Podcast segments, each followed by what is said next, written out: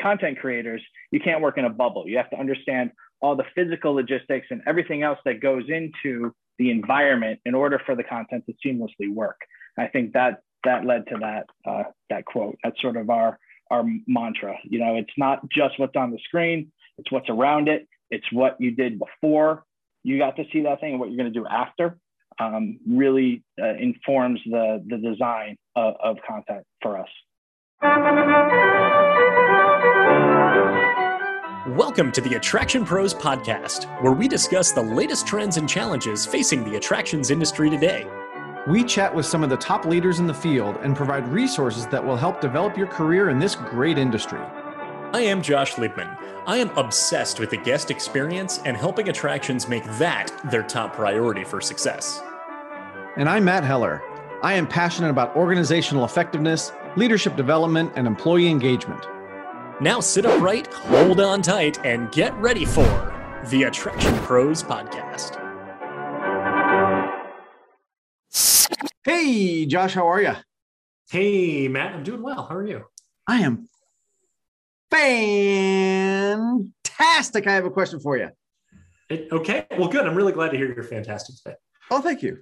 Thank yeah. you. Um, can you tell me a story without using words? Yes. The end. the end. That's gonna be great for a podcast. I know, I know. Using audio as the medium that uh, that really went in well for that question. yeah. Well, hey, the reason I asked is because our guest today focuses on visual storytelling using content and media to tell the story versus you know specifically a film or uh, specific audio content. So it's it's a little bit different way to kind of uh, elaborate on a, an IP or a, a, particular story. Yeah, this is a really cool interview. Eric Hungerford is the president of Mousetrap, which is a, a multimedia visual entertainment company working specifically with location based entertainment. So, theme parks, uh, attractions, observation decks, anywhere where people are in a physical space and they're often projecting onto multiple different types of services, whether they're walls or they are castles or I would say anything in between to uh, to create a story, to create a visual immersive experience. You know what I thought was really fascinating was how he talked about the process. Uh, you know, to go from the idea to the execution, and excuse me, that once you um, once you bring it to the client and you start showing it that it's really no longer yours. Like you have to kind of um, disconnect a little bit and say now this this belongs to the audience but it's not something that you can experience until you're there and you're in person and you're seeing it happen uh, which is so powerful and i think something that our industry does really really well. Yeah and he had a great quote that's saying that the work that they do is is so quantum that it doesn't even exist until it's viewed, which is really powerful. And I've got to imagine is really challenging from the production standpoint to really create something out of nothing with the parameters that are set in place with the objective from the client as the operator and then uh, and then the, the limitations and and the budgets and the barriers to get there and of course all of the complexities of putting something like this into a physical space and pulling it off flawlessly so is this a little bit like if the tree falls in the woods and nobody's there to hear it, did it make a sound? I think so. I think it's exactly like I bet if we, had, if we, had, Eric back, he could tell us again. But uh, no, this this was a this was a really cool uh, um, interview. And if you're not familiar with what Mousetrap does, just go to the website mousetrap.com because you will see so many projects that you're probably familiar with. If you're a theme park nerd or if you're a theme park fan, you've I'm sure you've seen what they do. Yeah, the, they have worked with uh, just the the top theme parks and destination attractions in the world. And uh, like you said, it's it's so amazing to hear the process and all the challenges that come with it, and Eric's philosophy towards bringing it all to life. And really looking forward to getting to this interview. Well, should we go ahead and get to it? I'd say let's jump right into the mousetrap. Eric, welcome to the Attraction Pros podcast. How are you doing today? I'm doing great. Great, great to be here, Matt and Josh. Thanks for uh, thanks for having me on. Absolutely. So excited to kind of jump into this conversation. So, Eric, can you first tell us a little bit about yourself and Mousetrap? Sure. So, uh, my name is Eric Hungerford. I'm the president of Mousetrap. Mousetrap is a media design and production studio located in Los Angeles that focuses 100% exclusively on location based entertainment, um, large scale installations. Uh, we're not a shop that does film or television work. Um, we are we are we call ourselves a niche within a niche, and uh, follow sort of traditional post production and production pipelines, but uh, our output's much more theatrical. It has to be viewed in a space.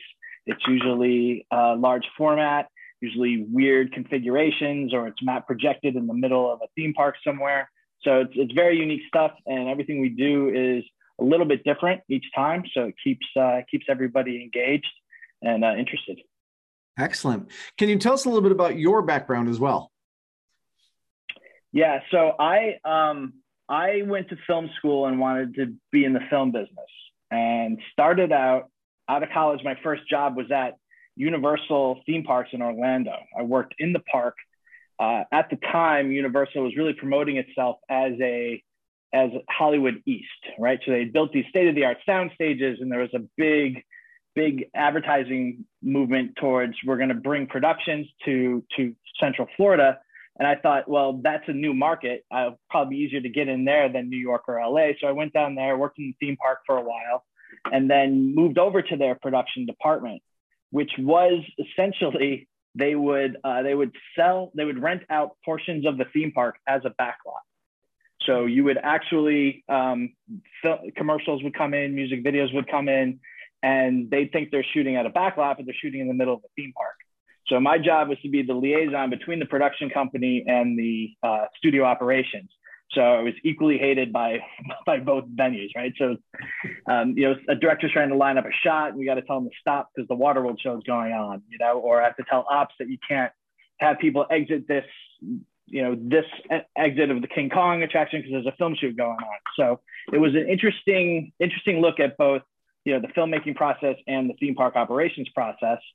And from there, one of the shoots I worked on was for Universal Creative.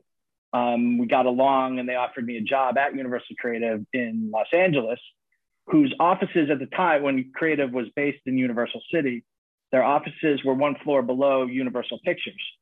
So I was like, here's my shot at getting into the uh, getting into the film business. But even though it was one floor apart, it was many, many miles between the theme park production uh, company and the uh, and Universal Pictures. And then uh, within like 20 months of me starting there, they wanted to move everybody back to Orlando, where I had just come from, and didn't want to didn't want to do that. So worked uh, independently for a while. Um, a colleague of mine at Universal Creative, Michael Caroni, and I formed uh, or started uh, our own company and did a lot of work for Universal as independent producers and uh, and, and media professionals. And then from there, worked with uh, worked with Thinkwell, and Thinkwell led to the Hettema Group, and the Hettema Group led to Mousetrap.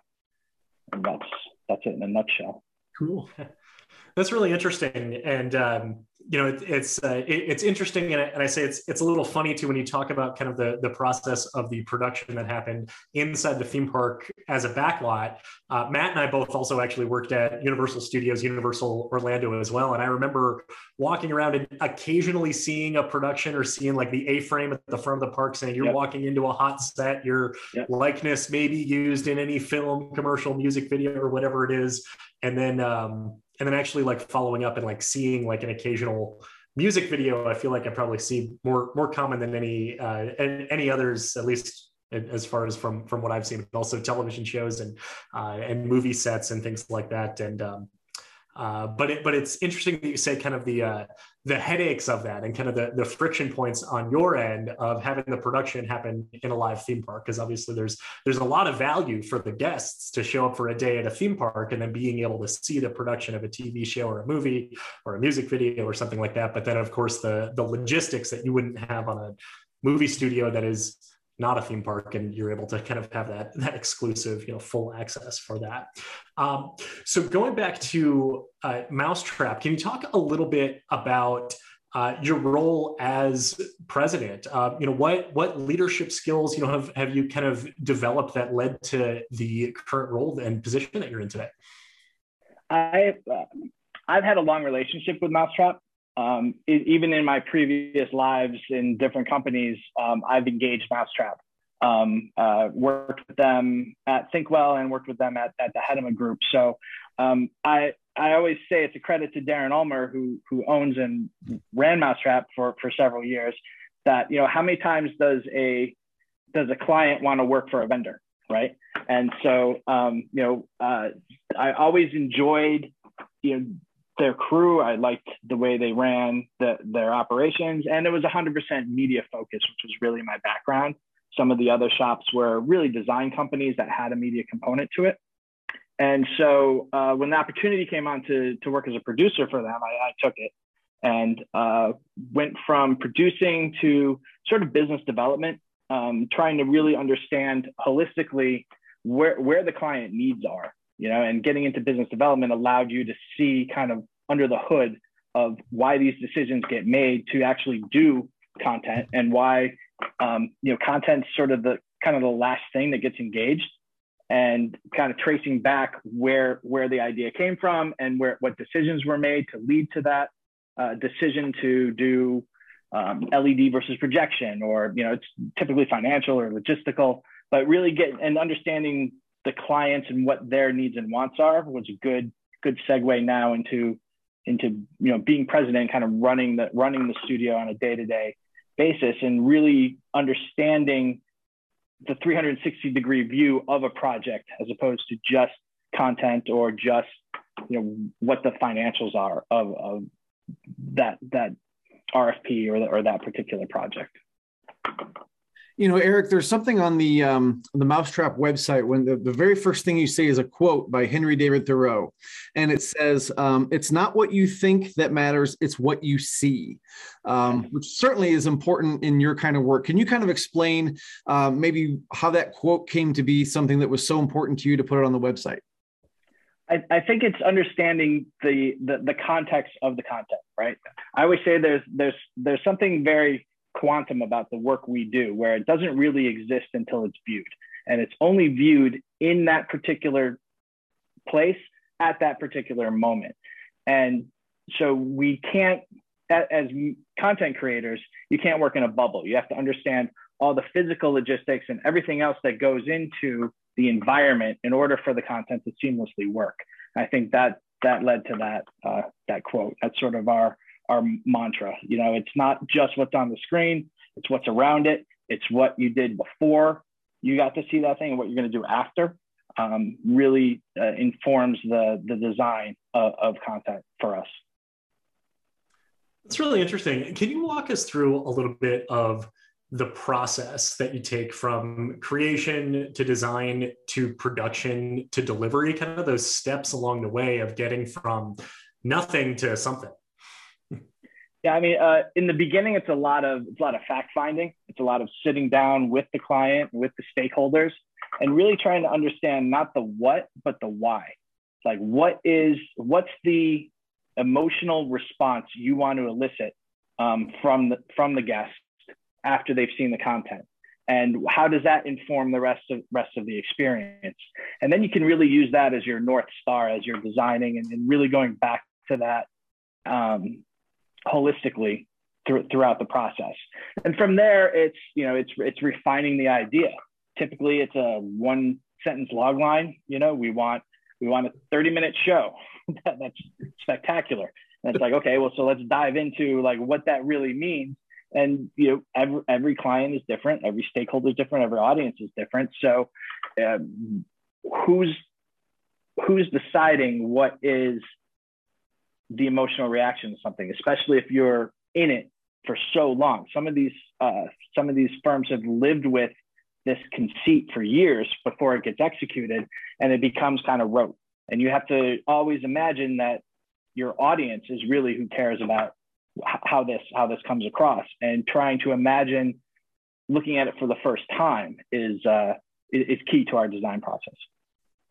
So, Eric, I'm curious about that because I think every artist goes through that, right? Whether it's a visual medium or audio. Um, I'm a musician, so you know it's hard to write a song and then think about what that is going to sound like to someone for the very first time after I've lived with it for so long. So, what's the process in that in trying to get that kind of wide-eyed view of a of a first-time park goer to see your product and what that's going to be like and what emotion that's going to elicit? And so we have we have certain teams at Mousetrap that do, that are responsible for certain projects, and every so often we'll just bring the whole group together and kind of share what we're doing and get that outside feedback. Um, a lot of times we encourage the client to do the same, like bring in somebody from accounting, have them look at look at this cut and and it does this does this work for them or not. Um, you know, to to define a metric for a creative response is really just it's really just folly. I mean, we've been approached by firms who are like, we can measure brain waves and, and you know, give you an algorithm that proves out that this will be, uh, you know, successful to audiences. And, you know, you can't, you can't, you really either have to go by experience, kind of gut instinct, or, and always get that kind of outside view throughout the process so that you're not taking anything for granted. When you talk about that desired emotional response and using that as the north star. I think that's really interesting. Can you talk about kind of the the spectrum of what that looks like of types of emotions? And i would say how how they differ. Is it is it a broad range or is it generally within kind of you want them to feel connected to it. You want them to feel inspired. You want them to feel like they, I don't know, got value for dollar for their ticket price. Or I'm trying to think of the park's long term goals out of this as well, and how those emotions then of course dictate many other aspects of it but kind of really honing in on on the examples of types of emotions that you work with yeah i mean it, it's it's all project dependent so if it's a nighttime spectacular for instance if it is the closing day this is the last memory the, the, the guests are going to have of this space before they leave. And you have to sort of encapsulate everybody's very wildly different experiences in, in one thing, right? So you want to keep it, you know, positive and joyful. Um, you want um, you want to follow the arc of the particular park and make sure that that's reflected in your in your creative. If you're doing a intro film, you know you want to set up what the end experience is going to be. You want to you want to almost use it as the uh, you know sometimes when we do intro films or intro pieces we talk about it as the opening credits to a feature film. You know you want to set the tone and set the flavor and also give put people in the right mindset to experience whether it's a ride or it's a show or it's something that doesn't have anything to do with the media. The media's effect on that experience matters you know and we and we try our best to make sure that we keep that in mind through the through the entire process. I don't know if that answered your question. Yeah yeah absolutely And Eric, I would imagine that the process is somewhat similar, whether you're designing an attraction or like on your website, it mentions queues and pre-shows and exhibits and um, you know big spectaculars. Um, but maybe the scale is different, or you're you're just you've got a, a slightly different view of what you want that experience to be. Um, like you said in the pre-show, you're trying to set the stage and, and start to tell the story. Um, so, are there specific differences in those different facets or is it kind of kind of kind of a similar process? You just put a, a different spin on it based on the outcome. Yeah i think i think it's that's it exactly. You know um, it's it's all outcome related. Uh, if we are doing only queue and pre-show for say a, a dark ride you know our our our take is the second you step in line is when the experience begins right? So even if 80% of the people are blown by that monitor you know the 20% that aren't you know that informs the that informs the the decision uh, and the decisions that are made yeah.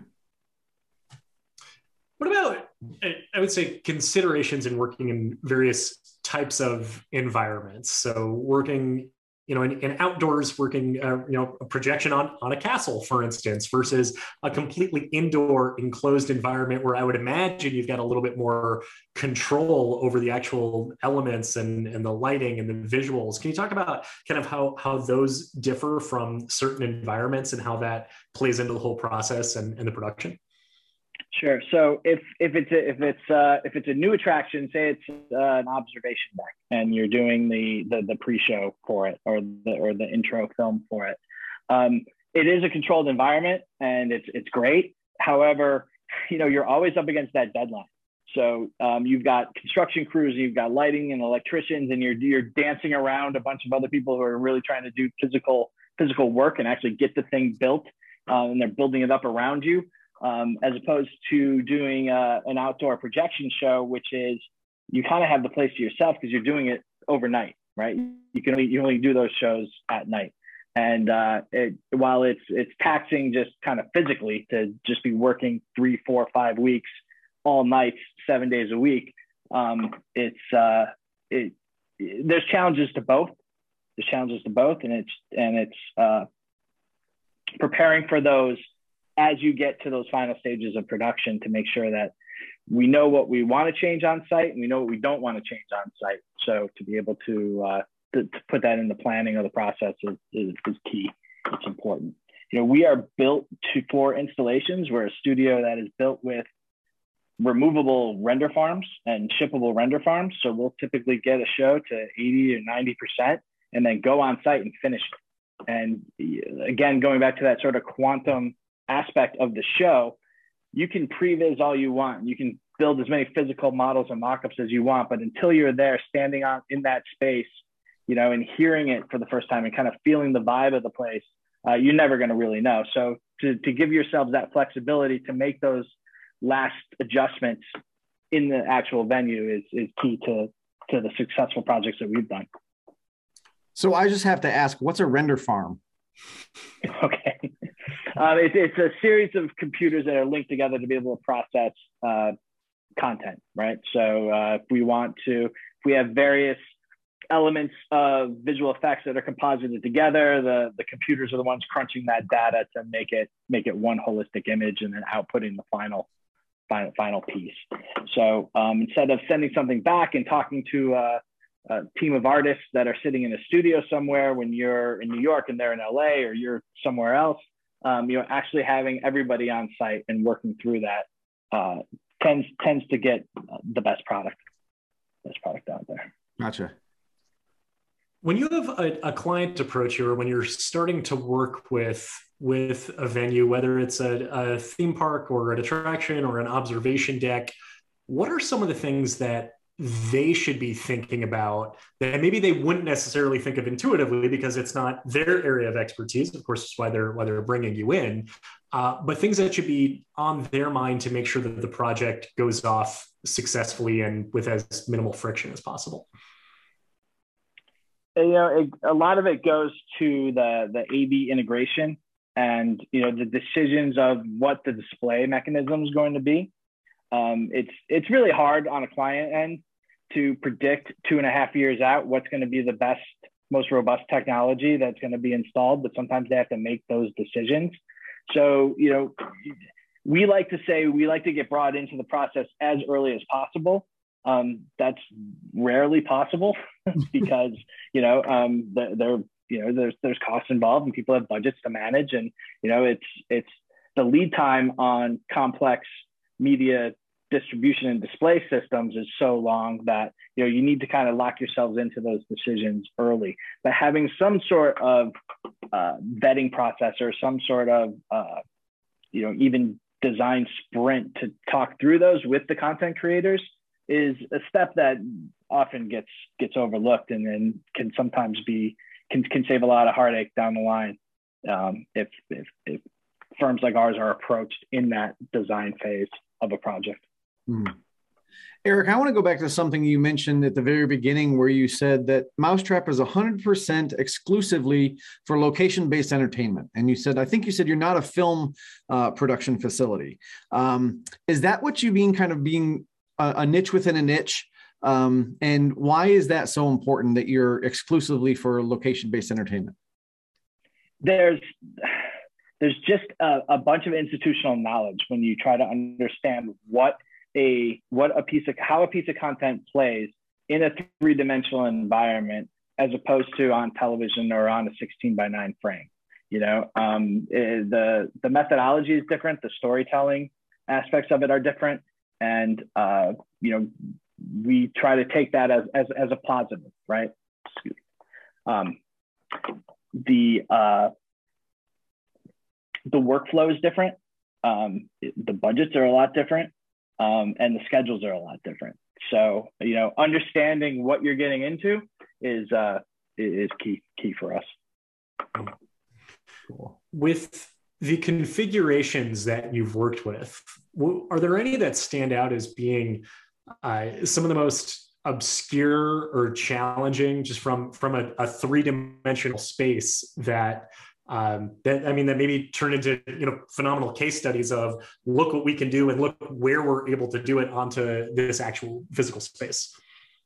Yeah. So um, even before I started at Mousetrap, um, I worked with them for the kind of intro statement for One World Observatory, and part of that was a 144 panel video display that stretched an entire hallway and to be able to tell a story across that hallway um, at, at a resolution that was like 30,000K, it was like insane, the resolution that needed and, and just the, the technical considerations of how to break that up and how to involve uh, the, uh, the, the piece involved interviews with people who were responsible for building you know, One World Trade Center.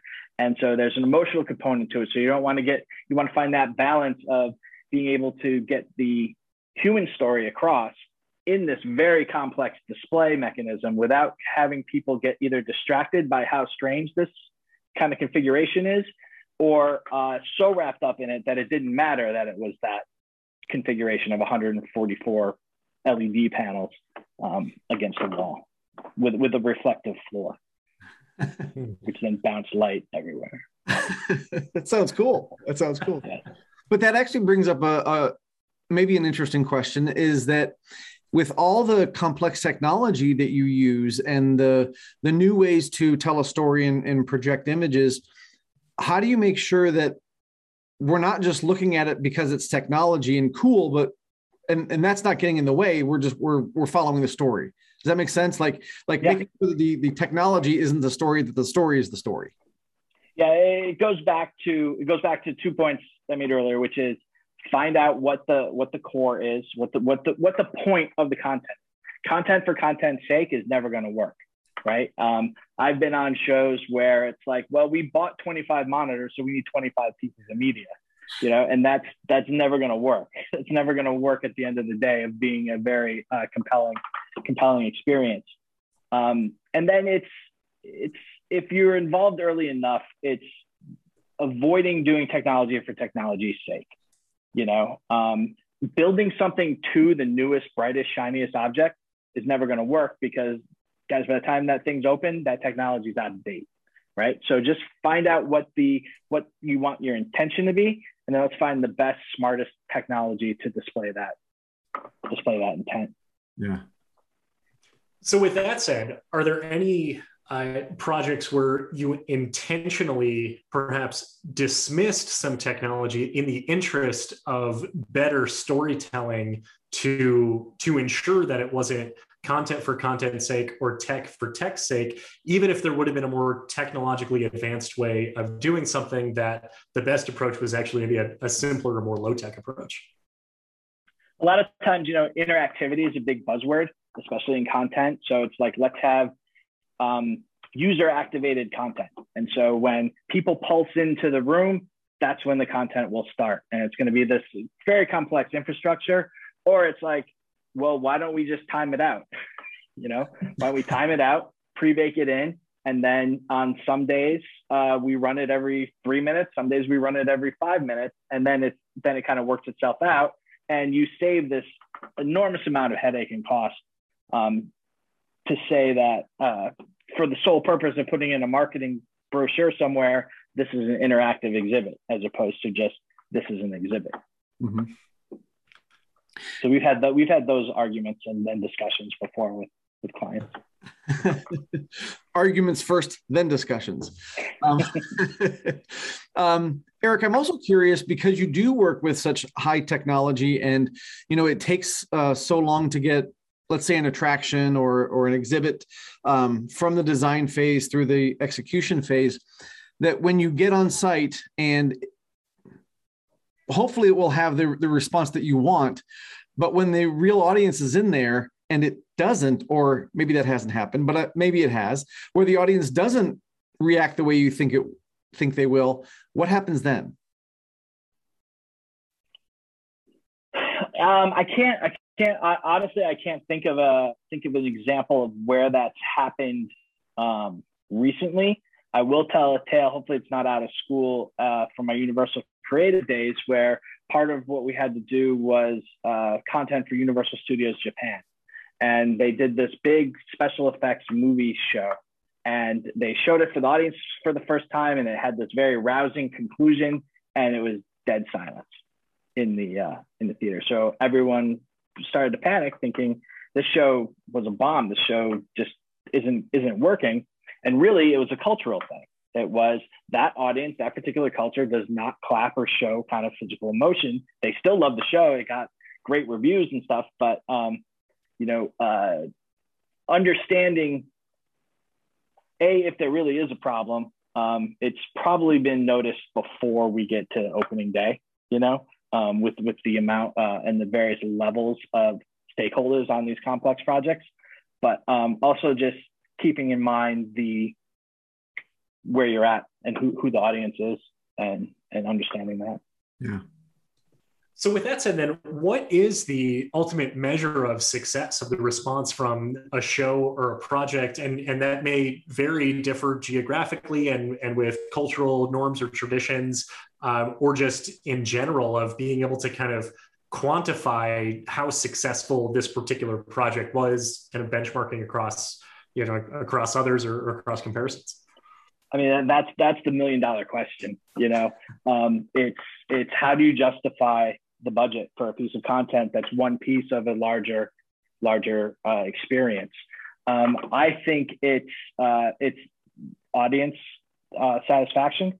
You know, it's audience response. If you're hearing about it on social media, if you're getting the the ops feedback that people really love this piece and want to come back and see it again, um, that's sort of the measure of, of success. I think for both us and the client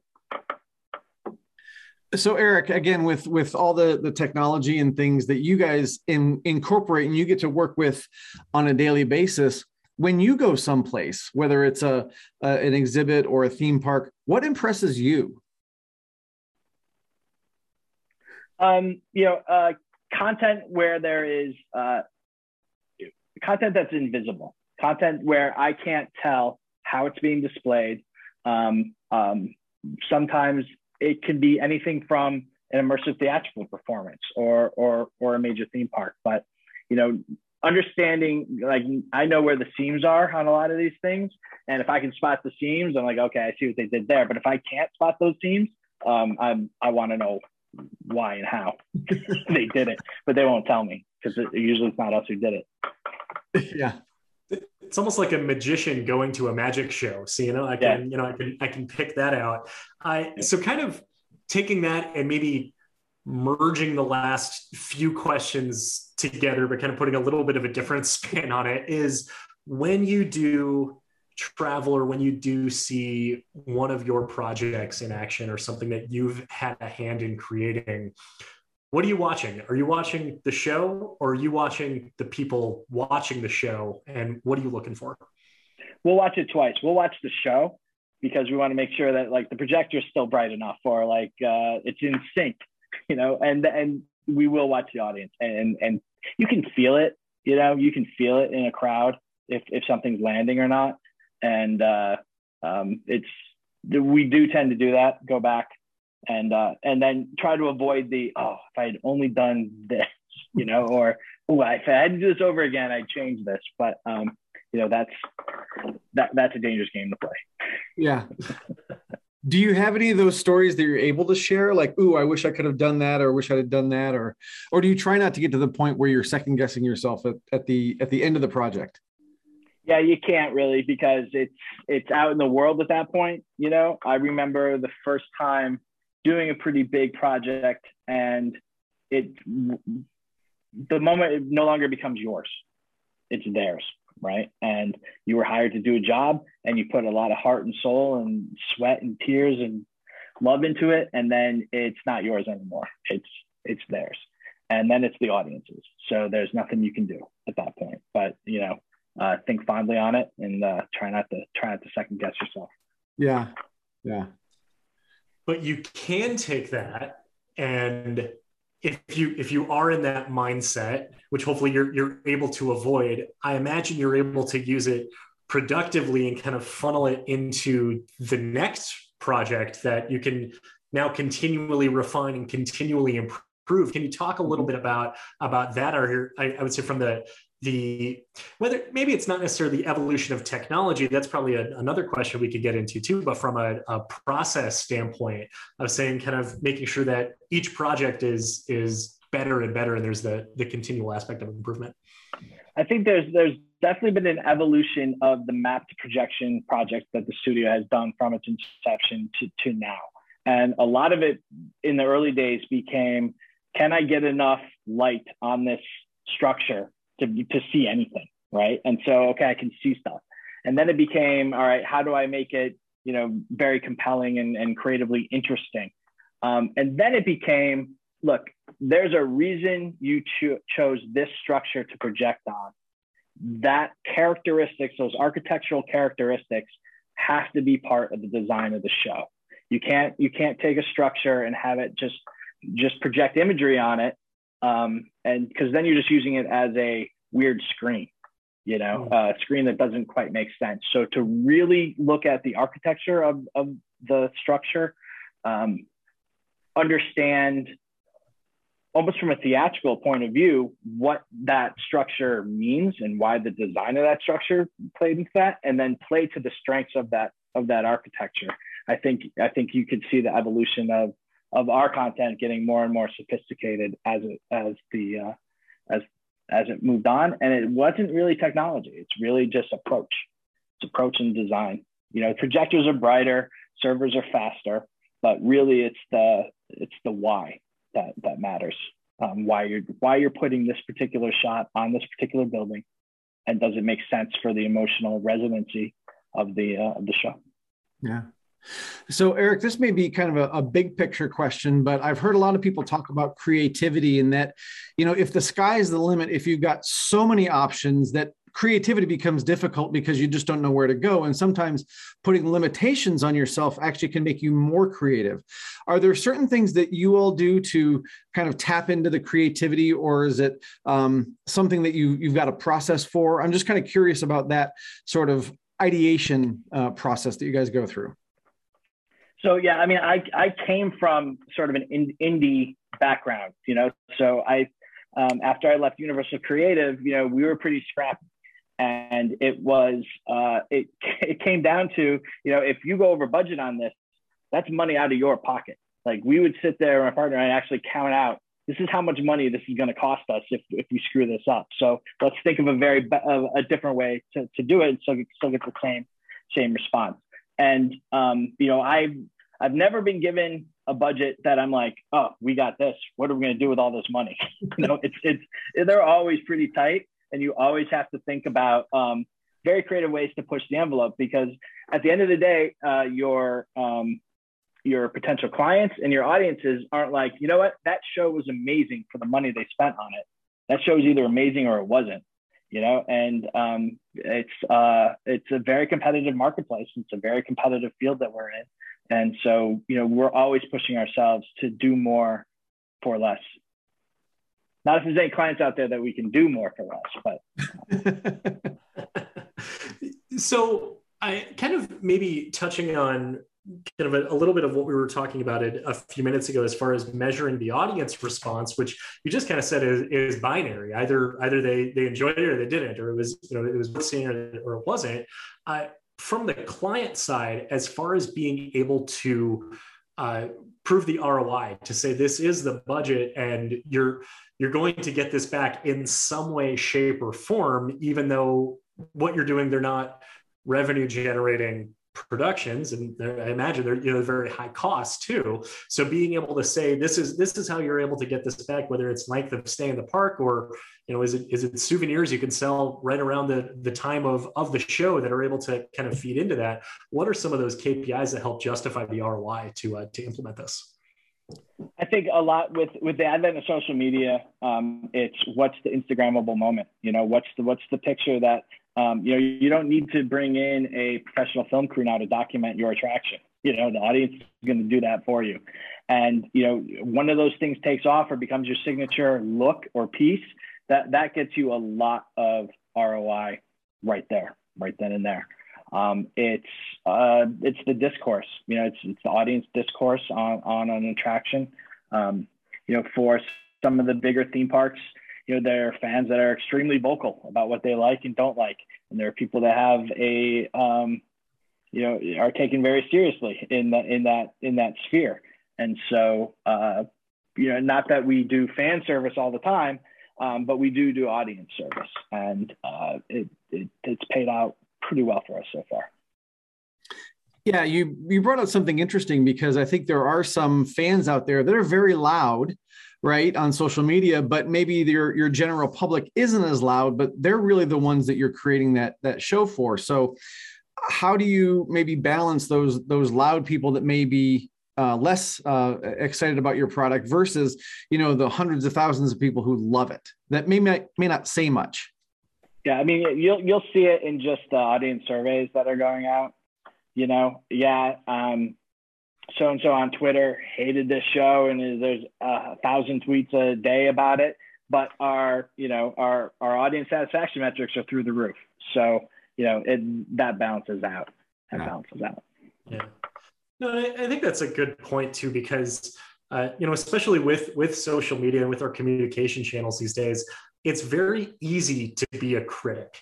It, it can be very easy to see something and then just be the one who decides, you know, was was this good, was this not, and then kind of balancing that. Like you said, it's it's important to to measure with saying, okay, these these are what the enthusiasts say who might, you know, feel a little bit more elite in some cases, and we don't need to go down down that route. But here's what the general public and the and the mass amount of of your admission dollars is coming from, and uh, and in many cases they may not be as loud, but they are, are able to they are they're louder in general with the more aggregate than enthusiasts who might have a large following on social media but actually carry a much smaller portion of the attendance. And they go back and they see it anyway and they do it they do it anyway again. And uh, even though they they might say something and they don't have the i don't know the the experience to back up any criticism and critique um, how, how often do you spend i don't know scrolling through twitter or seeing seeing what people say whether it's from the general public or whether it's from the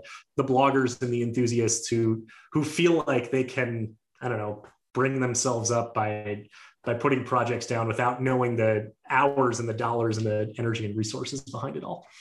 Yeah when i was doing when i was doing business development i would do it a lot. I would do it a lot you know? I'd, I'd like to see where you know where things were working where things weren't now i tend i tend not to it's sort of like you know what the you know what the job is you know you know you did you know the studio produced what we said we were going to produce everybody's happy. You know, you can't you can't get into that do loop of uh, you know obsessing over some random you know tweet or you know thing on Instagram or whatever. Um, so at the same time, you can't take if you're not going to take negative, you can't take the positive. You know, so you just have to sort of you know it's out there. Every now and then, somebody will forward me something, and it'll be positive, and it's like, yeah, great. But um, you know, we uh, we we we don't take too much stock in too much stock in that. Yeah. Eric, I'd like to go way, way back. So you kind of talked us through starting at Universal and things like that. What was it about like being in the film business and the media uh, creation business that really got you excited and and kind of how did how did your maybe early experiences drive you to that um, that conclusion of that's what you wanted to do?